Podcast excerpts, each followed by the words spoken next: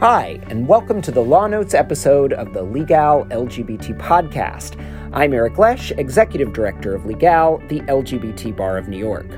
We are back here with Art Leonard, and first up, we are going to talk about the Supreme Court's denial of a request from a Texas transgender inmate for gender confirmation surgery. Next, we'll talk about family law case out of a New York appellate court considering whether to reunite a child with a non-bio parent after a significant lapse of time. Finally, we'll discuss a case brought by a transgender professor whose health provider refused care because of the plan's exclusion of gender confirmation surgery. With us is Professor Art Leonard. He's sitting right here on his um, back at school from his sabbatical abroad. How are you, Art? Oh, just two weeks abroad, Uh, but it felt like seems a like a lifetime. Yeah. Yeah. Where'd you go? I went to uh, Zurich Mm-hmm. and uh, didn't meet any gnomes, but I, I did go to the opera there, and then uh, to Venice, where um, a group that I'm on the board of, Tenet Vocal Artists, was doing three concerts of music of the Baroque period, uh, focusing on Monteverdi, and that was Oh, the wow. pretext for the for the trip. But it was great to spend a week in Venice. It's uh, the artwork. So, was it all expenses paid? No, I paid. I paid, but I was going to say, how do I get on this board? I, I don't even get to take it off my taxes, but I'm sorry. but it was it was a wonderful experience. Yeah. I I had been for a brief overnight in Venice like ten years ago, and Yeah. uh, this was to spend a whole week there and. Spend, spend, spend it at a gay hotel. Ooh, fancy. And, uh, hopping on and off the uh, water taxis and everything. Yeah. And, and mastering a, a strange town in which every tourist gets lost at Oh, some point. I'm sure. Because GPS, they haven't figured it out. Venice is uh, it's a puzzle, but uh, after a week, you sort of get the lay of the land. And Where were most of the realize- tourists from? Uh, the tourists are from all over the world. Okay. But it was off season, so luckily it wasn't flooded with tourists the way it is in the summer. the gays weren't in town. uh, not a lot. Not a lot of gays, We yeah. ran into a few. Okay. All right, so let's go into the first case. On December 9th, the Supreme Court denied a petition for cert in a case out of the Fifth Circuit where a three judge panel ruled that Texas was not ob- obligated to provide sex reassignment surgery to a transgender prisoner. Writing for the court was one of Trump's worst judicial nominees, James Ho. We've talked about him on this podcast before. This ruling, of course, splits with a ruling out of the Ninth Circuit in the Edmo case uh, out of Idaho, which we've talked about because it was such a brown great, uh, groundbreaking holding. Um, so, talk to us about this cert denial and tee up this important uh, case. This was a cert denial where there were a size of relief Yeah. that it was denied because there is no trial record. Uh, the uh, the inmate was pro se. Mm-hmm. Uh, the state filed a motion to dismiss.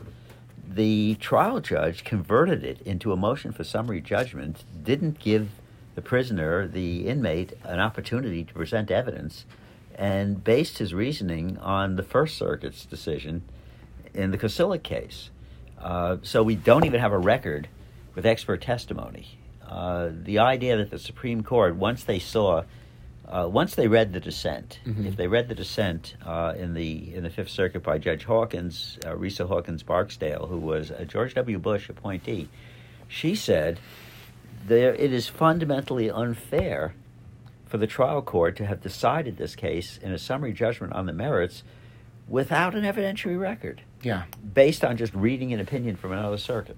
Wow. Uh, it's Did you it- do we know bizarre. who the judge was below? I'm thinking of that judge out of The Texas that everybody picks. Uh, no, and I don't. I don't have the name in front of me, but it was just totally inappropriate. And uh, the Fifth Circuit's Wow. opinion also uh, was totally inappropriate uh, on the merits. First, the the Fifth Circuit said that uh, under the Eighth Amendment, the prohibition on cruel and unusual punishment, Mhm. the courts have found that prisoners have a right to minimally appropriate medical care. You know, they can't go out on their own and get medical care. They're sort of at the mercy of the prison if they need uh, medical care. But uh, they're not entitled to everything they want. They're entitled to the minimum basics. And uh, if there is a difference of opinion among medical authorities as to whether a particular treatment is appropriate or necessary, then they're not required to give that treatment. Okay. Uh, so Judge Ho takes that and says, since there is not universal agreement that that uh, sex confirmation surgery is medically necessary or effective, uh, it doesn't violate the Eighth Amendment to deny it. Mm. Furthermore, he said the Eighth Amendment uh, prohibits cruel and unusual punishment. He says, so far, almost every court to address the issue has said that inmates are not entitled to sex trans- transition in prison, mm. uh, to surgery. Uh, therefore, it is not unusual to turn it down. So it doesn't violate the Eighth Amendment.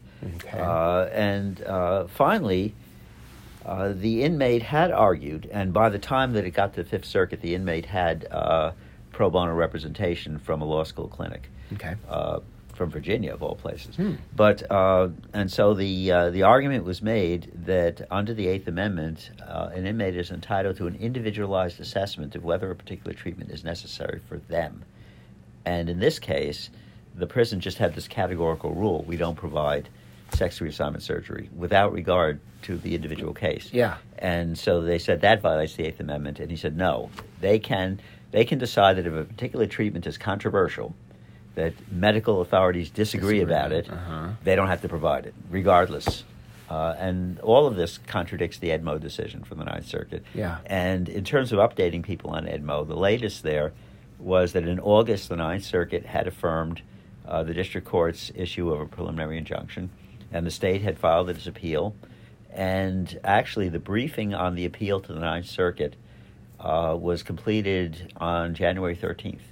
So oral argument will be taking place soon. And I think this issue, which has arisen in many different circuits, obviously at some point is going to make it to the Supreme Court. Right. And I think the Edmo case is the case most likely to go up unless the Ninth Circuit changes its mind and rules against the inmate. I can't see the likelihood of the court granting a cert petition by an inmate on a case like this, but I can see them granting a cert petition by a state prison system, mm-hmm. saying we are being compelled to provide this treatment. We shouldn't be compelled, and I can see that appealing to enough of the justices to take it. Wow. How it would turn out, who knows? Who knows? Who knows? Uh, they've never decided a transgender case on the merits, but I say that today when we're taping this, knowing that within the next few they weeks will. they may, right? Because we have the uh, discrimination case under Title VII up there, which is the first time they're really going to be uh, focusing on a specific transgender specific merits thing. There is an old case, Farmer versus Brennan, from the 1980s, uh, involving the requirements that the prison uh, look out for the safety of transgender prisoners, and if it's obvious from the situation that they're in a dangerous situation, the prison has to take note of that in terms of how they house them and how they guard them and everything else. Uh, but that uh, doesn't focus on the issue of uh, constitutional rights of transgender people or statutory protections. Uh, so we're still waiting to hear that. Uh, I should add, before we go on to the other cases, we are following pretty closely two cert petitions that have now been redistributed for conference several times. Uh, they were on the conference list last week. They're going to be mm-hmm. on the mm-hmm. conference list in a few days okay. when the court has its next one. And uh, so these may end up being granted.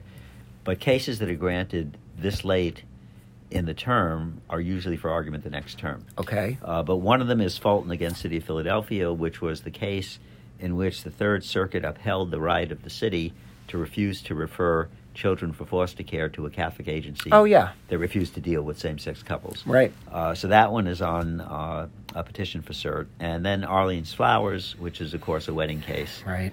Uh, with the florist who refused to provide flowers, and uh, the state of Washington Supreme Court on remand after Masterpiece Cake Shop. Mm-hmm. Uh, this case was remanded uh, by the Supreme Court for reconsideration, and they reiterated. Yep. Their opinion. Right.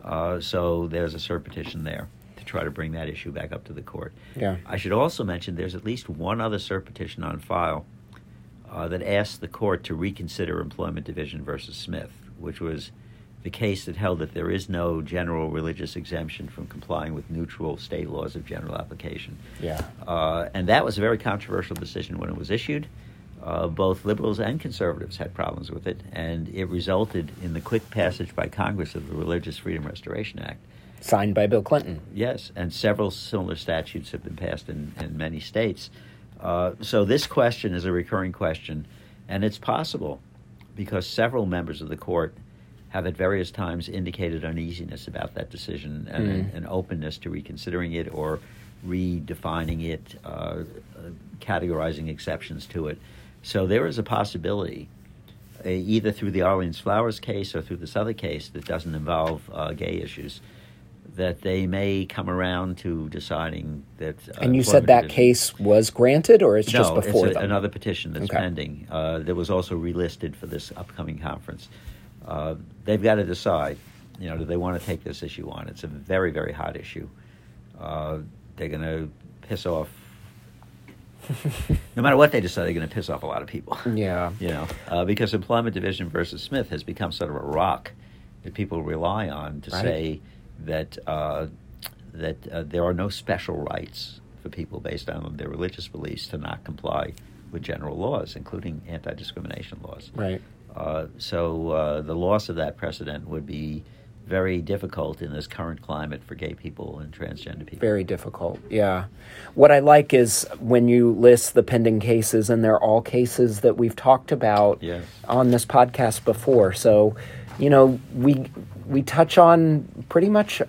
We you Whatever's really cover important. everything. Whatever's important. I mean, there's a lot out there that we don't cover. Right. Well, the that we do is- cover in law notes, Right. but that's not covered on this podcast. But you're Right. you're- Although the, the January issue of Law Notes, which is coming out shortly, It was kinda talking, small. It was it was relatively small, and part of that is because during the last few weeks of December, there aren't a lot of opinions. A lot of courts are on vacation. Uh, I just figured you got tired with vacation and skipped a few well, things. Well, what happened was I came back from vacation and we rushed to get the issue done. Right. Uh, and luckily there weren't. A What lot is of it, the 22nd here? Yeah, it's the twenty second, and and the I hope it's coming out this week. I, I think you've you've I made progress I- on it. We're very close. Okay. All right, so let's move on to um, you know we talk about a lot of federal constitutional cases, and it should be a lot of fun to talk about a family law case out of an appellate court right here in New York. Um, you know, a lot of the the cases that im- um, really touch on everyday life for LGBT people are decided by state courts and family courts uh, as well. And this was an interesting one today. Um, uh, the New York Appellate Division, it wasn't today, but today we're going to talk about how the New York Appellate Division affirmed a family court decision where the court ruled that a former same sex partner who had not had contact with the child born during her relationship with the biological mother, um, where they were apart for almost a decade, should be reunited with the child and be able to have access and visitation. So, what did, that's what they're considering. What did the appellate very- division do? Very, very interesting case. Uh, the uh, family court judge up in Broome County, this uh, case arose in Binghamton, New York. Okay. That's Uh, upstate somewhere, I upstate. know. Well, it's in you know the northern end of the Catskills. Uh, uh, family court judge Mark Young uh, Okay. was uh, deciding uh, this dispute, and the problem was uh, this couple had met in 2004. Two women. Uh, one was a counselor in a facility in Brooklyn, and the other was a convicted drug dealer who was required to undergo counseling. Okay. Did they met, meet in the They- course of counseling? They met in the, yeah. Okay. This is a counselor and uh, a client. Uh, it's sort of All right, sticky. that makes me un- but uneasy, but, but- a- after the counseling ended, Okay. they decided to uh, live together, and they moved up to Binghamton because the uh, drug dealer owned property up there in a home.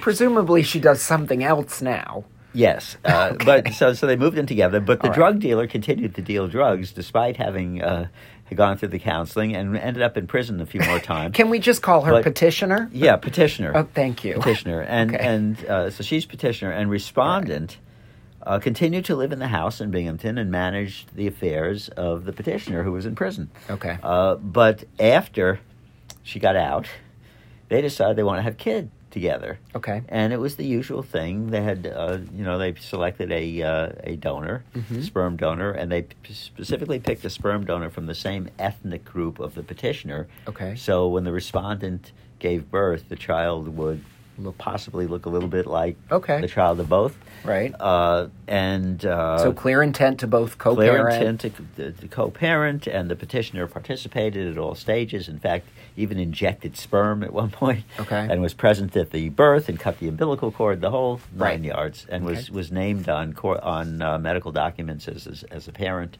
Okay. Uh, all right, but this was way back before we had same-sex marriage in New York. Uh, so uh, they were together for about a year after the child was born, and then they split up. And of course, the child remained with the birth mother. and the petitioner continued to have parenting time uh, for about two years until the birth mother cut her off. And that this was in 2011. She got cut off, so she filed uh, a claim in family court in Binghamton seeking uh, joint custody and visitation. And the family court judge was governed by the precedent of Allison D. versus Virginia M., the old New York Court of Appeals case, that said that the co parent was in fact a legal stranger to the child and had no standing. And so the case was dismissed. Terrible. And furthermore, when she uh, she had been trying to maintain contact with the child, and so the respondent accused her of stalking and got an order of protection that she could not come near or contact the child. Wow. Uh, so from the time the child was three years old, the child didn't see her anymore. Okay. And years pass. Right.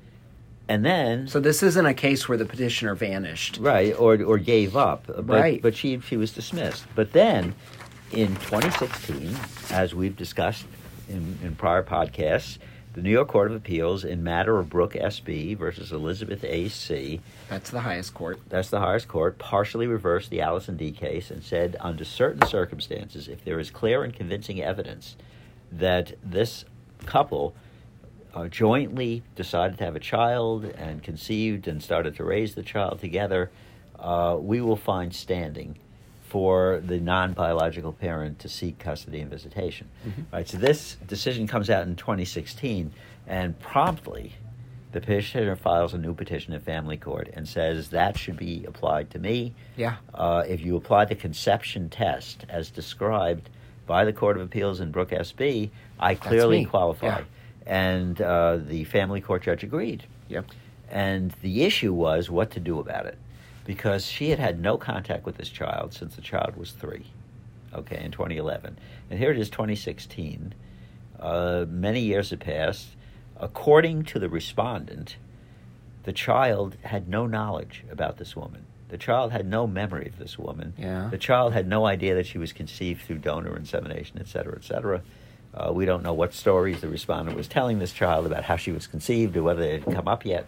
Uh, when we project forward to today, uh, this child now is like a teenager and has never had any contact with this woman. Wow. Uh, so the uh, family court had to decide uh, how to handle the custody and visitation claim. Well, joint custody was out. He said there's too much acrimony between these women for joint custody to work.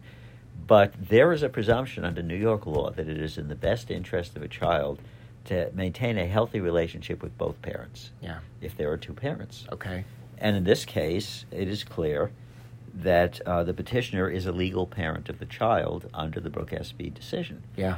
Uh, now, the respondent says, but she's only a child as a matter of law, not as a matter of fact, not as a matter of relationship.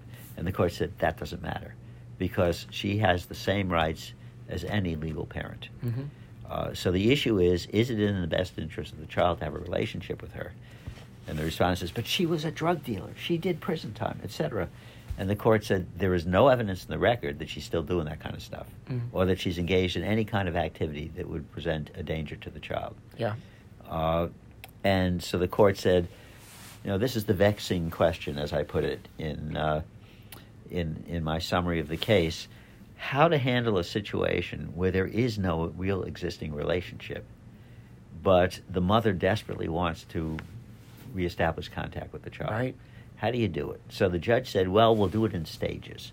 Okay. First, we'll bring in a therapeutic counselor uh, to meet with the child and uh, to establish a relationship with the child and to introduce the petitioner and to explain the background and then proceed to supervised visitation and then proceed to unsupervised visitation for a certain number of hours on weekends. Wow. And then at some point, if the relationship has taken hold and been established, they can come back to the court and ask for a more normal visitation schedule.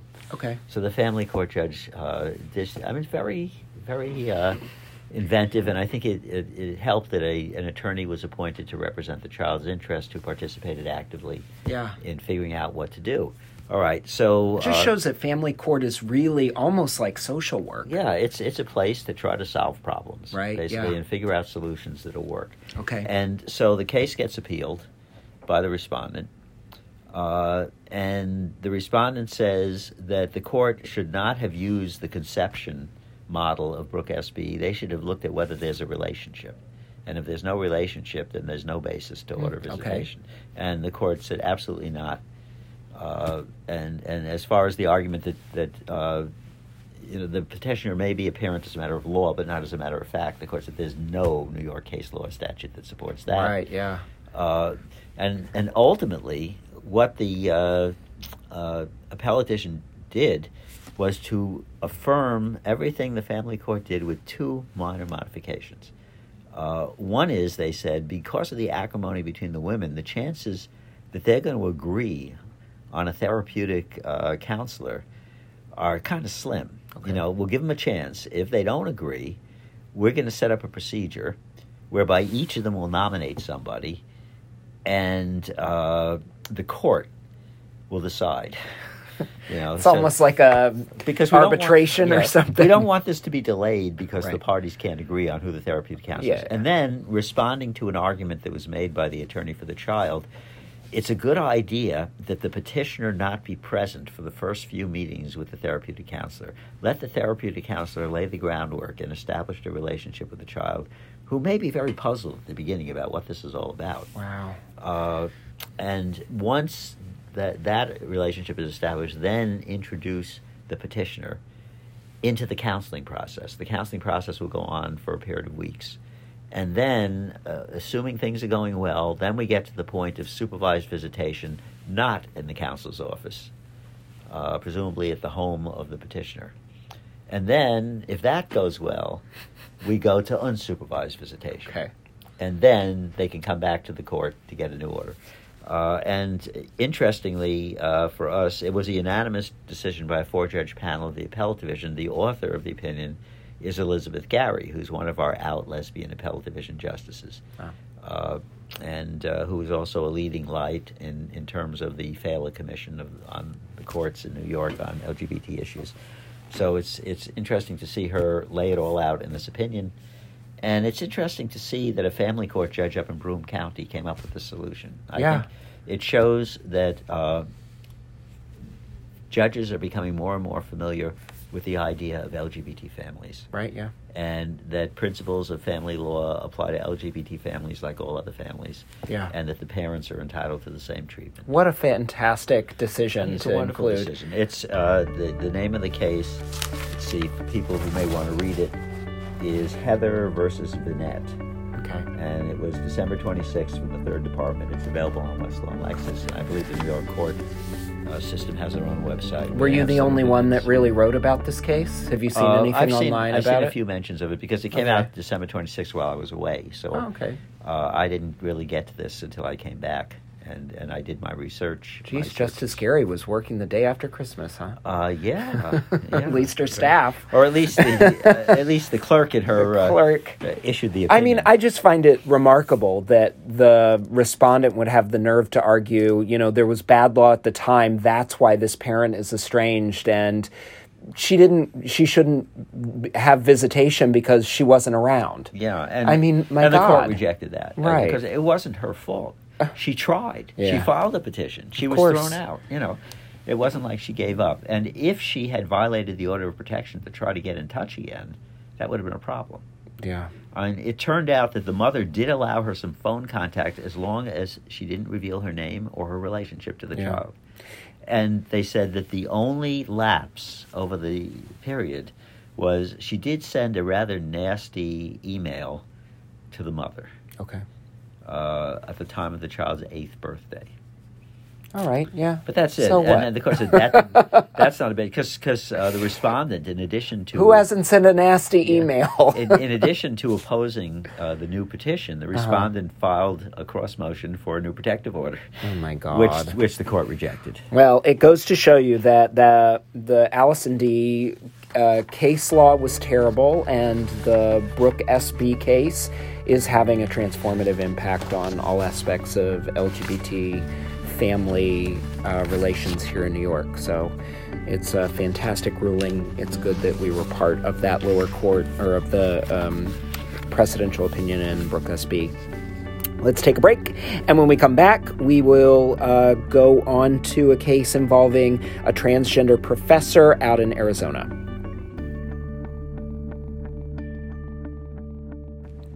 All right, we're back. Dr. Toomey is a transgender man who is working as an associate professor at the University of Arizona. Dr. Toomey has been living as a man since 2003, was diagnosed with gender dysphoria, and has received medically necessary surgery. Toomey's health insurance plan is provided by the state of Arizona, and while the plan covers most of the procedures that uh, Dr. Toomey has um, used, uh, they don't do gender confirmation surgery. It's excluded. They have an exclusionary uh, policy. Dr. Toomey sued in federal court, asserting violations of Title VII and equal protection.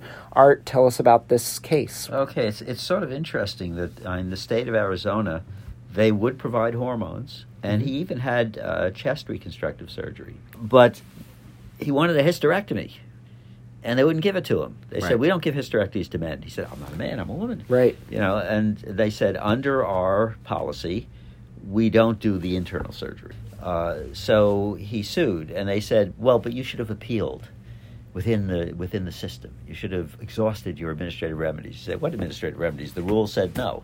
Yeah. It's not like an appellate body has a right to depart from the plan documents and Yeah. the rule. What I'm doing is challenging the rule itself. Right. Yeah. And they said, well, we should we should have uh, qualified immunity here, and uh, the court uh, should uh, dismiss it because uh, there's no precedent that we have to cover it, and therefore uh, we're immune from damages or personal liability. And he said, well, that's not what I want. I want an injunction saying you've got to treat me on an individual basis, and you can't exclude hysterectomies for transition when you provide hysterectomies to women who need them for other medical reasons Right. Equal protection. you know.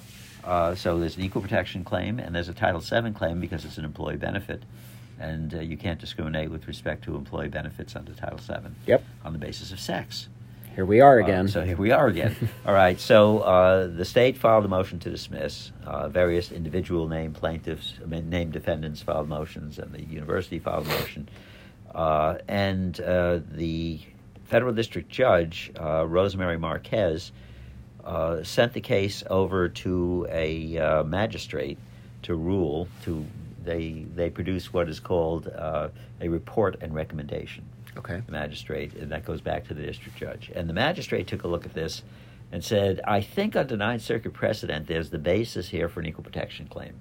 Because in the Ninth Circuit, there is a recognition that uh, discrimination based on gender identity is like sex discrimination, so it gets heightened scrutiny. Mhm.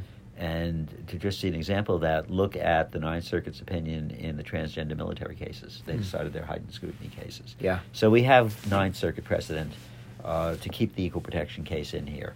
Uh, and they said because it's heightened scrutiny, there's a presumption that the exclusionary rule is unconstitutional, and the burden falls on the university, on the state of Arizona, to show that they have a substantial justification for it. That's a non discriminatory justification.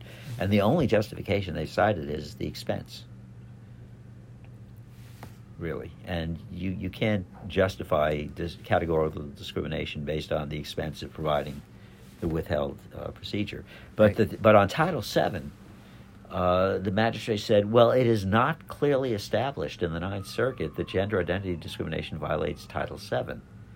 And besides, the Supreme Court has It's cases pending this, on yeah. that, so we don't really know. Uh, so uh, recommended dismissing the Title VII claim. Okay. All right. So both sides filed objections to the report Okay. with the district court uh, because uh, Toomey wanted his Title VII Claim. claim, Yep. and the university wanted to get rid of the equal protection claim. And uh, the district judge uh, said that she found there was enough support in Ninth Circuit precedents uh, to revive or keep up the Title VII claim. Okay. Good. Said, all right, we haven't heard from the Supreme Court yet. Right. We don't know when we're going to hear from the Supreme Court. This case needs to be decided now. I'm not going to put it on hold. Okay. Which is interesting because, uh, as we've reported in law notes, there have been a handful of district courts that have put transgender cases on hold pending a Supreme Court ruling Right. on from the uh, funeral home case. Uh, Right. uh, the interesting thing is when you're making claims alternatively under Title VII and the Equal Protection Clause, the usual thing is to decide it under Title VII And if you decide in favor of the plaintiff under Title VII, you don't decide the equal protection issue. Mm. You don't decide a constitutional issue unless you have to. Right. Uh, in this case, if the Title VII claim goes down, we've got the equal protection claim in reserve. The Supreme Court is not ruling on that issue in the pending Title VII case. Right. Uh, so uh, there is uh, a division of authority among the circuits on how to handle gender uh, identity claims. Uh, as uh, interestingly, I forgot to refer to this when we were talking about the Supreme Court. Uh, when uh, the petition was filed from uh, Texas on the uh, prisoner sex reassignment case, uh, the state didn't even bother to file a response to the petition. So the first time that the petition was put on the court's calendar for a conference, they looked at it and they said, "Why haven't we heard from the state? We want to hear from the state. What's the state's position on Yeah. this?" So they uh, contacted the Attorney General of Texas. They said, "You've got one week to file a response," which is lightning fast to, Yeah, to wow. make a response to a cert petition. So they filed a response, and it was one of these stupid political responses. They said, "We realize." That the petition says there's a split of circuit authority because of the decision in August by the Ninth Circuit in the Edmo case. Yes. But you know what? That's a total outlier. It's the only circuit that's ruled that way. It's poorly reasoned. The solution to the circuit split is that when that case gets to you, you should summarily reverse it, which I characterize in law notes as chutzpah. Wow. Because because if you look at the district court decision by Judge Winmill and mm-hmm. the Ninth Circuit opinion, they're extensive. They go into great detail the medical background and the history and the history of the. This isn't a, a poorly reasoned, flippant sort of. Yes, of course she gets sex reassignment surgery. It's a deeply considered case, Right. And it focuses on the individual. Yeah. It says we're not making a categorical ruling that every transgender prisoner is entitled to it. We're saying that in a particular case, if there is strong medical evidence that it's necessary for this person Yeah. who has attempted to castrate herself several times, I remember. bloody mess, the whole thing. Yeah. Uh, so obviously, for this person, it's it's necessary. Uh, so that's a very nuanced decision. It's Right. it's not a careless or outlier type decision. Yeah, and if you want to go back in time and listen to the Right. podcast on Edmo, it's only Yeah. a few months old. We we talked about this in relatively recent history. So in this case, the the judge says, "Okay, we're going to send it back. Mm-hmm. Uh, send it back. This isn't the Court of Appeals. We're going to send it to discovery. You know, we're going to deny the motion to dismiss and send it to discovery, and we'll figure out what's going on here. But the court makes it very clear, whether you're talking under Title VII or under the Equal Protection Clause, that saving money is not a legitimate ground to discriminate on the basis of gender identity yeah, and that's been well established in sex discrimination cases. Uh, the, the claim was that it's more expensive uh, to insure women and to provide them with pensions because they live longer and because they have all these illnesses that men don't get, et cetera, et cetera. And the courts have totally rejected the idea that because of expense issues like that, you can make generalities about women and treat them in an inferior manner. yeah, Uh, so uh, I think it's likely, uh, certainly from this uh, opinion, it's likely that Mr. Toomey's going to win an injunction in this case, but who knows? And and uh, depending how long the discovery drags out and when the Supreme Court rules in the Harris Funeral Homes case, he might have a claim under Title VII, or he might not. Yeah. Um, wow, and once again, we're looking at the all of the implications of what the Supreme Court's ruling in uh, the Stephen the Harris Funeral Homes case um, is going to be for transgender people in all sorts of contexts. and no one knows when it's going to happen. Yeah, what's your best guess? Well, I thought since it was argued on the second day of the term, Yeah, uh, we would have a decision by sometime during the winter, not wait until the spring. right. Uh, but there have been times when they've taken almost an entire term to decide a case, especially if the court is heavily divided Mhm. and there's wide disagreement even from the pro and con sides as to the ruling. That's going to be this you case. know, there I might mean, be multiple opinions on both sides. Right. There might be. There, there might be a situation where there's a partial victory and a partial defeat, mhm. uh, and there's really no predicting how. So you're not on on like heightened watch right now. every time, uh, you know, I check SCOTUS blog regularly, and when Right. they say opinions are expected tomorrow, You check. I go online at 10 o'clock. I call up SCOTUS blog because they immediately post the opinion when it's released. Yep. And I take a good hard look. Uh, Okay. partly because also uh, on opinion days, uh, they they're frequently the days when they announce cert denials as well from the previous conference. Okay. Uh, and so I'm also checking Friday afternoons when they have conferences because they announce the cert grants the Friday afternoon, but they save the denials till the Monday or Tuesday morning when they next have an open session. Well, um, we'll have to bring. I mean, we'll obviously do a breaking podcast on the day that the decision comes down, so that people know what what happened. Um, but oof, I don't know if I'm ready.